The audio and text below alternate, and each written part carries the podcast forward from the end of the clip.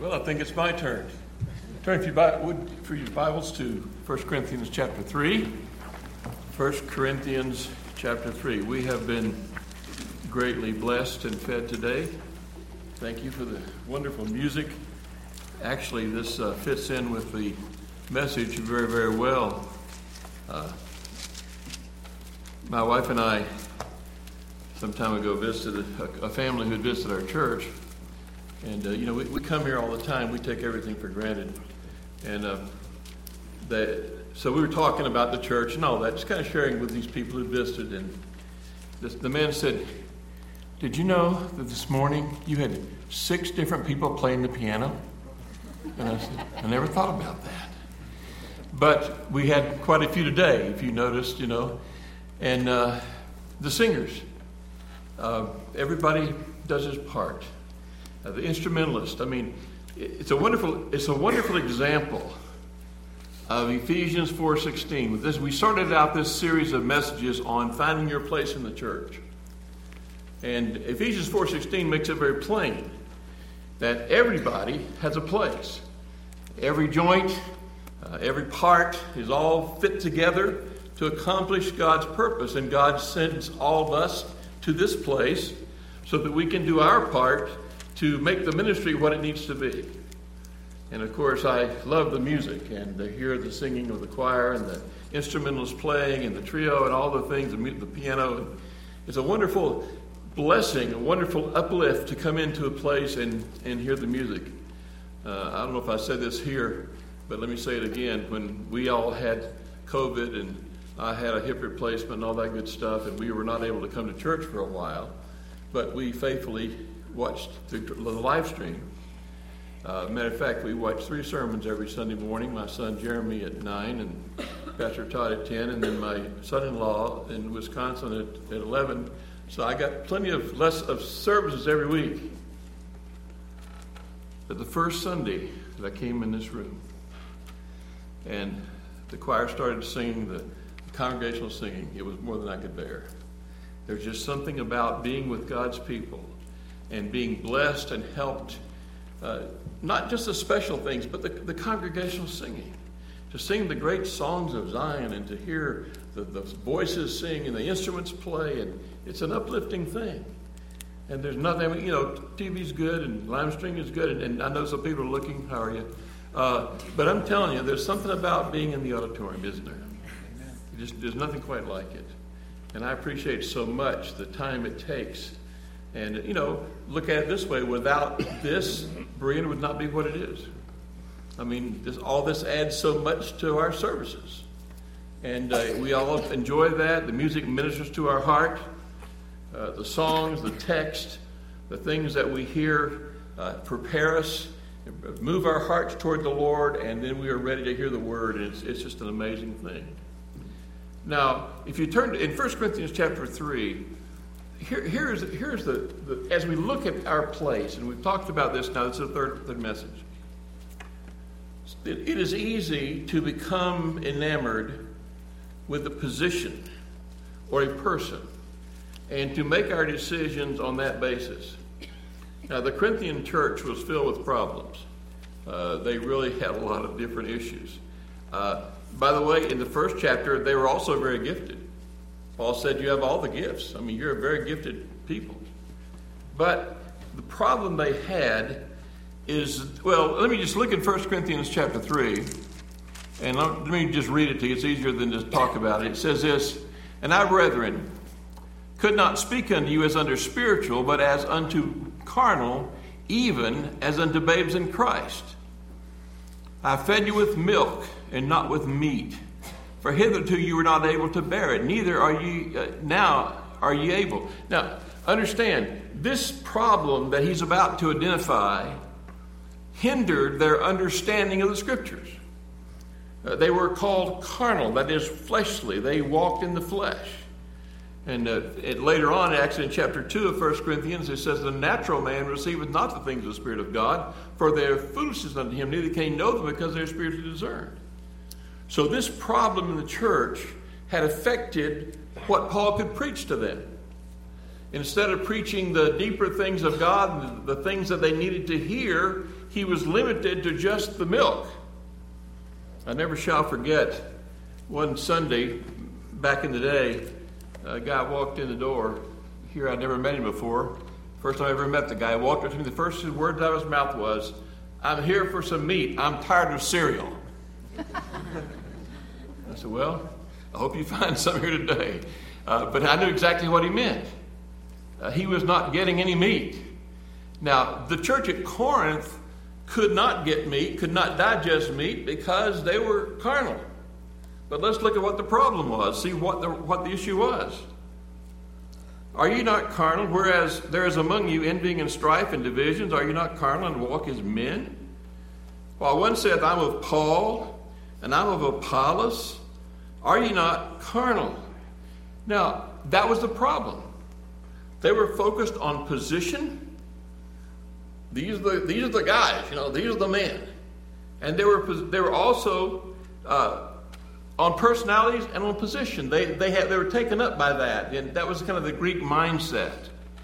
The Greek, minds, the Greek mindset had a difficult time with humility. Kind of like another t- nation I know about uh, somewhere.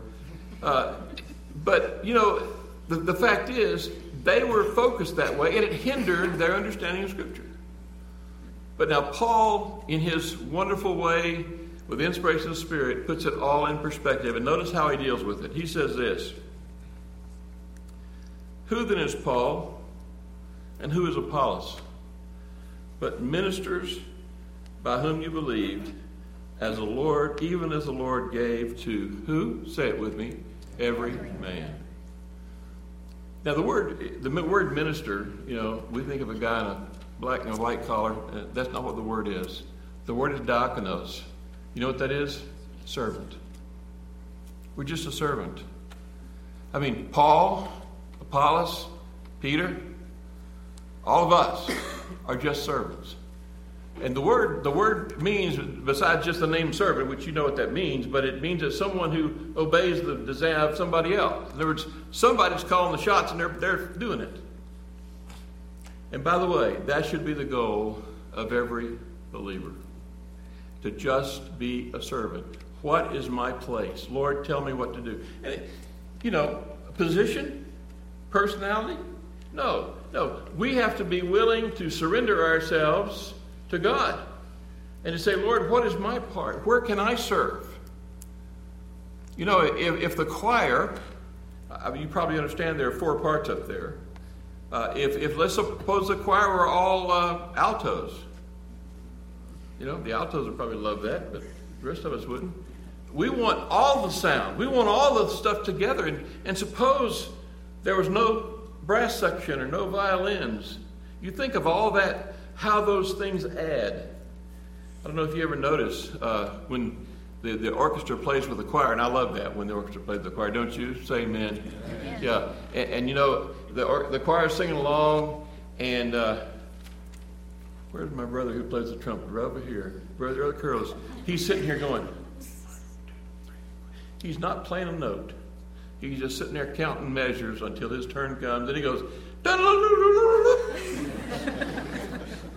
and I tell him, man, Andy, that was great. That added to the song, and it did. Exactly in the right place, exactly the right note. He even plays the right notes. what a wonderful thing to do.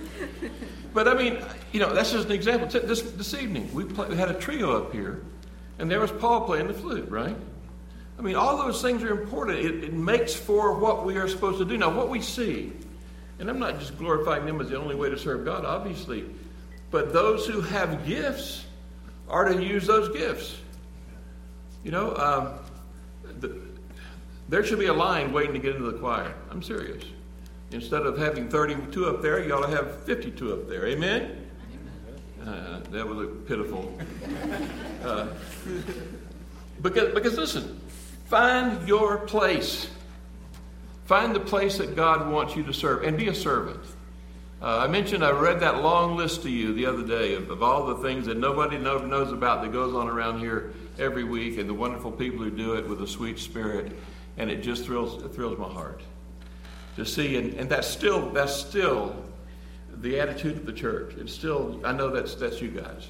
But you know, there, if you haven't found that place, or maybe there are one or two places you can serve, because what we learn in Ephesians 4.16 is that the church itself only progresses to the degree that we're involved. In other words, if one third of our congregation is not in their place, then the congregation misses that one third of the service and it will not be what it needs to be. God ordained, God planned that it be 100%. So this evening, I want to finish this series with how does God look at our service? How do, what is important? How can we, how does God measure us as we look at our service? And you know, God uses very simple people in, uh, in, for, in 1 Corinthians chapter 1. These first few chapters are just very. Matter of fact, if I get a chance to do three sermons later on this year, I'm going to do one of the first three chapters of 1 Corinthians. I'll just warn you because it, it's a great, great passage of Scripture. But you know, in, in, that, in that section of Scripture, Paul says, you know, God doesn't use many exceptional people. He doesn't use the mighty, the wise, the strong. He uses ordinary people. Here's why so that nobody can glory in his presence. When somebody is gifted, it is easy to look at them, it is easy to glorify them. But God wants the glory, God deserves the glory. And we have been given everything. Notice, notice how Paul says it. He says, uh, uh, as he says, uh,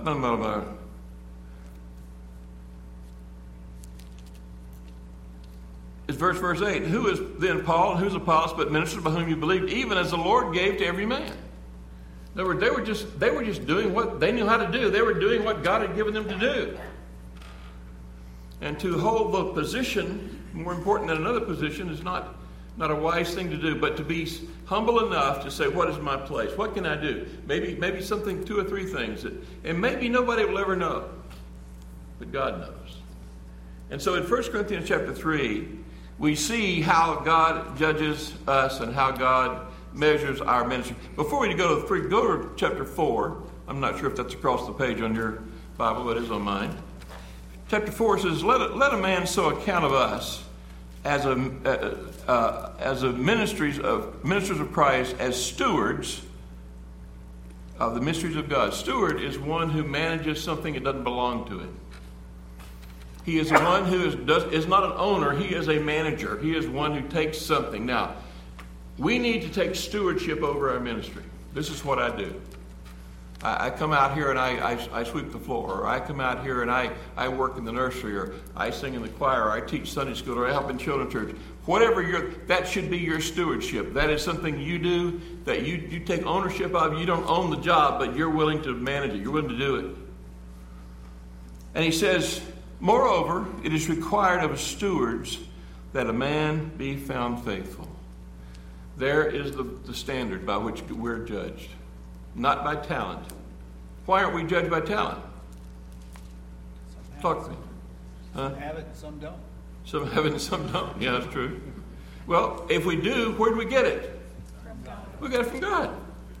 You know, Paul said in this passage, if, if you got everything you got, you got from God, why do you glory as if you didn't get it? You know, we have everything we have. If we have anything at all, or what the things we do have, were gifts from God. So we're stewards over the things that God has given us, and a, a steward needs to be faithful. He says, But with me is a small thing that I should be judged of you, or of man's judgment. Yes, I judge not my own self, and I know nothing by myself, yet am I not hereby justified but he that judgeth me is the Lord. Uh, Paul said, you know, and, and I, you can only imagine, perhaps someone was criticizing him. I don't know.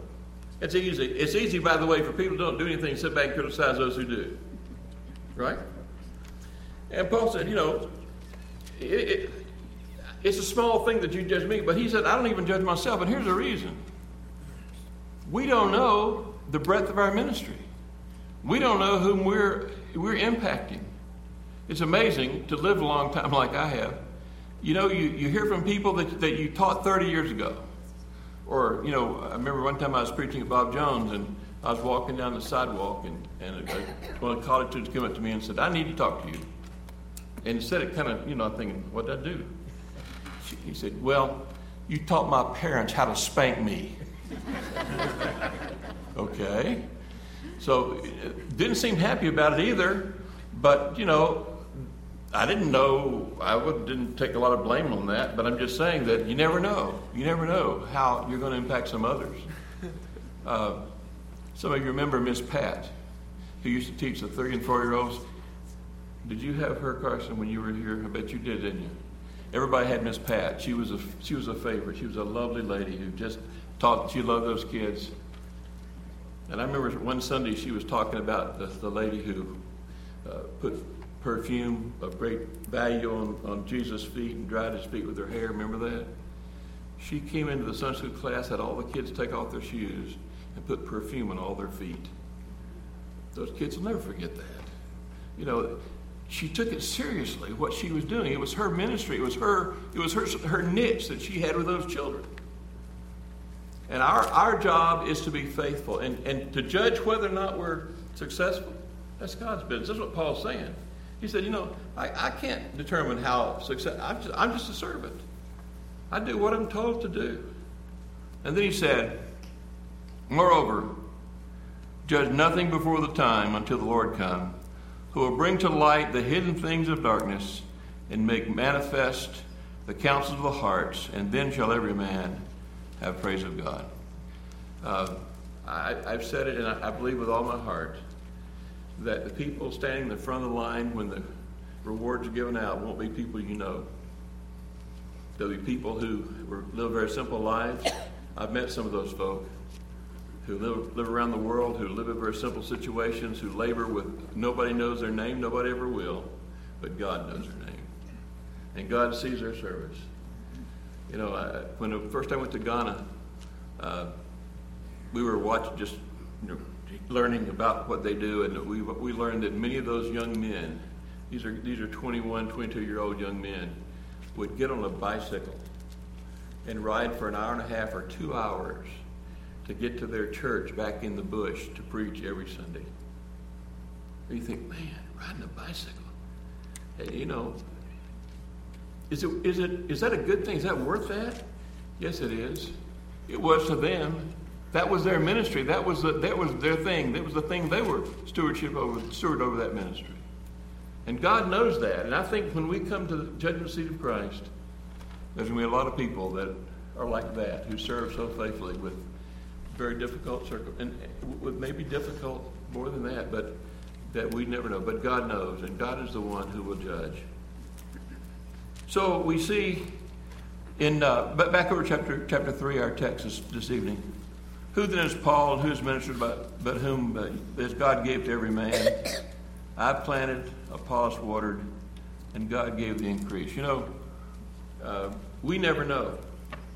Pass out a gospel tract, witness to somebody on an airplane, talk to somebody at work, and may never hear. My wife and I have a thing we do from time to time as we go into a restaurant we'll ask a server, if it's not busy and, and not out of place, we'll ask the server, how, how can I, is there anything we can pray with you? We're going to pray in just a minute. Can we pray with you about something? And, uh, and by the way, we do pray for them.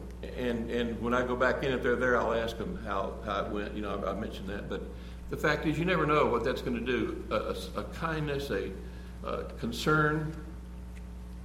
And, and yet, it is, it is our part of, of doing what, what we can do. And uh, we never know how it ends. Uh, I planted, Paul said, Paul watered, and God gave the increase. What an amazing thought that God can take our talents, our abilities that He gave us, and our, our sacrifice, which He expects, and use it for His glory. And that God is glorified. Uh, Jesus said in the Sermon on the Mount, Let your light so shine before men that He may see your good works. And what? glorify your Father which is. So we all have different responsibilities. Some are planters and some are waters. I, I shared with you last week, and I, I, by the way, I spent an hour or two with with uh, Andy Bonikowski on the phone this week. But uh, Andy said, "You know, I may never see the harvest." He was a missionary in Spain, but he said, "I take my joy in sowing." Boy, that that was a, that was a great for me to hear that. You know, we all we all want. You know, we're American. We, you know, we want to see results. We want to do something. We don't mind doing something if we can see something good happen. But you know, sometimes you never see it. And, and Andy was in a hard place in Spain, uh, spreading the gospel.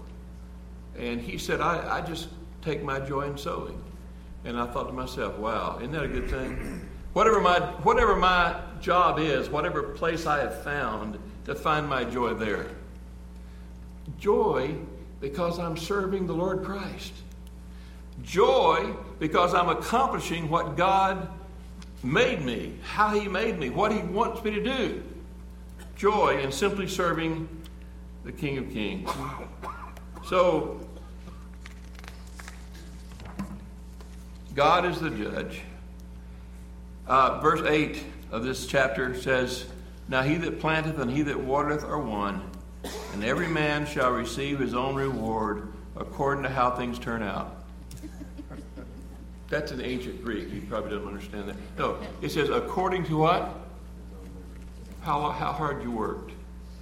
You know, uh, how hard you, what, what you put into what God has given you. What, how you use what you have. When God gave you an opportunity, how much did you put into that? How much did you use what God has given you? That's, that is how we're going to be judged. You see, God is a God of consequences isn't he? You know, when, when you want to solve a problem, let me with something. It's one of the things that, that, that, you know, if I have a pet peeve, it probably is mine. The Bible tells us how to fix things. And it's very clear what God says.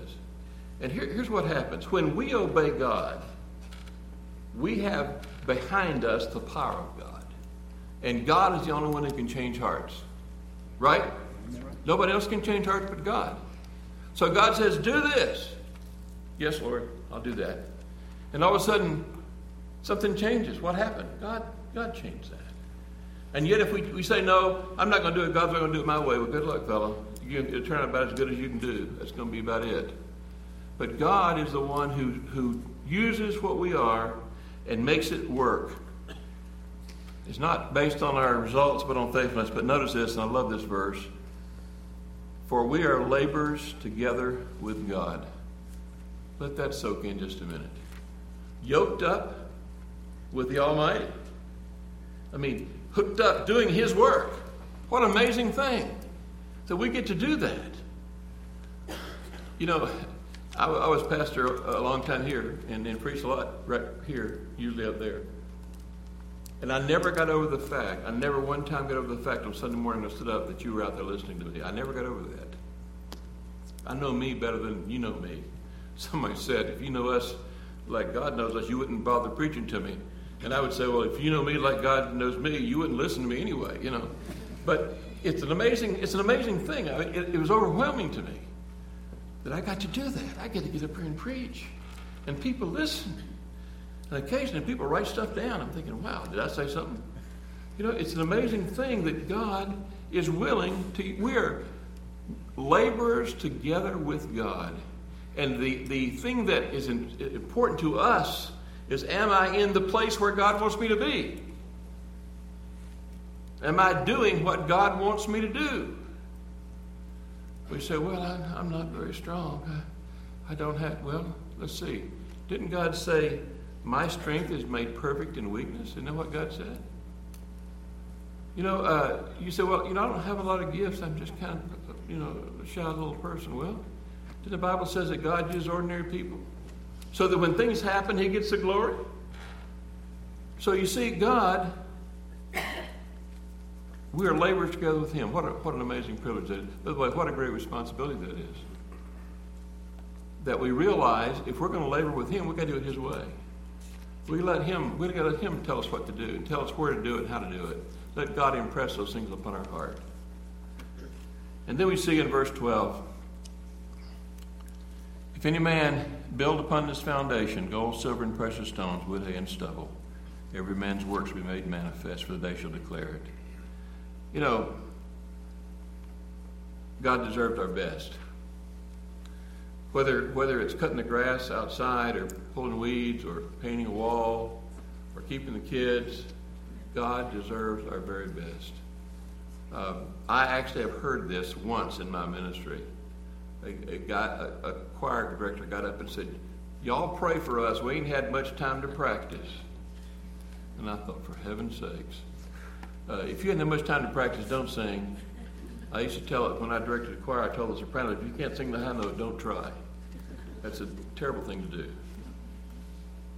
But you know, God deserves our best. Nothing else, nothing else should do for us. If I've got a lesson to prepare, if I've got a song to sing, if I've got a wall to paint, if I've got children to keep, it ought to be the very best I could do. And, and don't make any mistake about this. Gold, silver, and precious stone is not just for preachers and missionaries. It means how you do your job. Do you serve the Lord Christ? Is it, is it to show forth Him? How you raise your kids? I mean, ladies, well, you say, well, I'm at home. I'm, you know, home doing wash and, well, yeah. But hey, you're also raising children who can be, who can, you know, Susanna Wesley, I think she had 16 children. Did you know two of her children changed the world? John and Charles Wesley.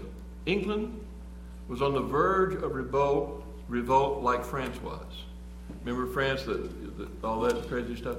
And England was right on the verge. And God used John and Charles Wesley to preach and to start revivals and change the course of history. This little woman who never preached a sermon, who never was a pastor or missionary, changed the world by raising her kids. Uh, people who show Christ in the workplace over and over again. The other, just the other night, we have a leadership class on Wednesday night. We have uh, 13 guys down there.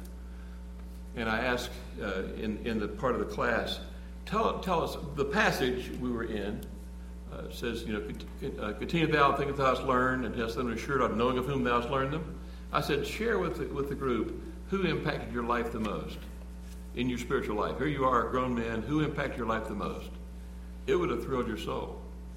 It was a guy that, that I worked next to me. You know, it was my grandmother. It was my uncle. It was, you know, a, a youth pastor. It was, it was a coach. It was somebody.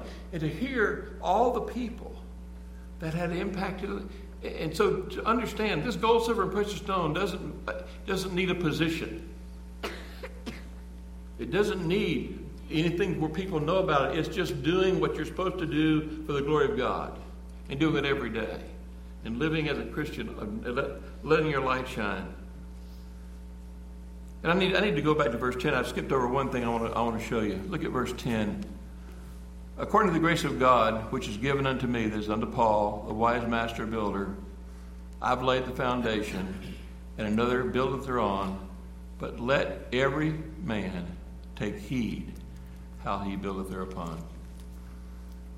How many of you in this church have been here less than 10 years? You've not been in this church, Let you've been less than 10, let me see your hand. All right. These pews were bought by people that you never saw you know, this building, all these things around us. That's what Paul was saying. He says, you know, I laid the foundation. Now, you've got to build on this foundation. You're God's husbandry. That is, you're his vineyard. You're his building. And he says, now be careful how you build on it. What Berean Baptist Church will be in two or three years depends on you. Are you building on the foundation that's been laid here? Are you willing to, to offer yourself as others have offered themselves? I mean, I could tell you amazing stories. Um, the, the, we, have, we, have, we have a Barnabas Fund here. The last terrible recession we had back in whenever that was, we had a lot of men out of work, and we had, we had people losing their, losing their houses. So I got the idea. Barnabas was a son of uh, comfort, you know. I said, let's have an offering Let's take up an offering for those in our church, church members who are, who are struggling financially, who are losing, you're about to lose their house, or need need our help.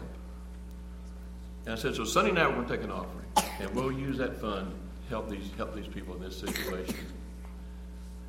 The first one Sunday night offering was twenty three thousand dollars.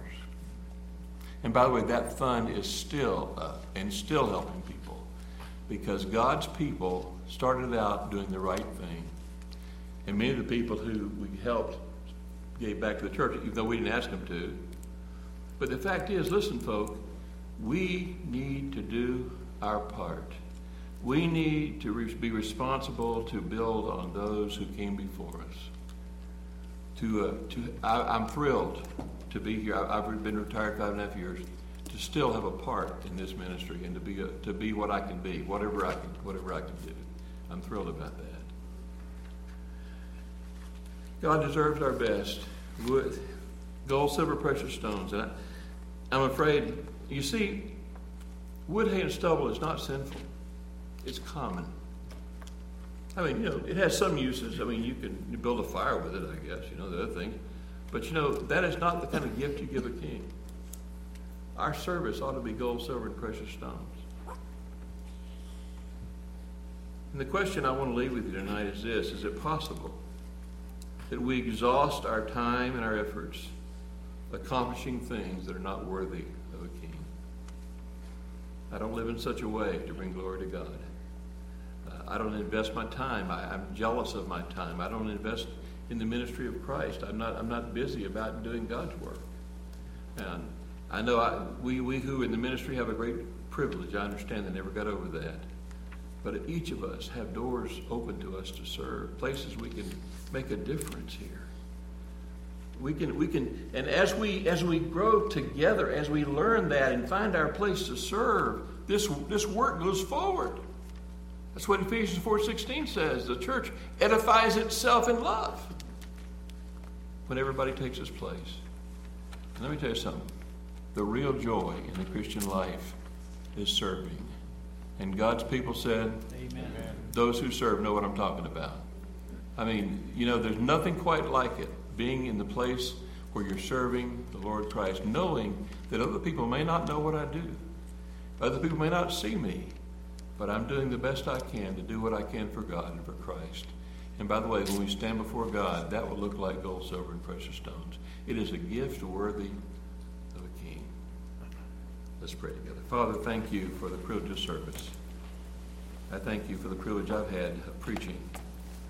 I thank you for the people who listened very carefully tonight to what I had to say. And I pray that you would take your word and would burn into our hearts, not just be words, not just be platitudes, but would be uh, a goal, a plan for our lives.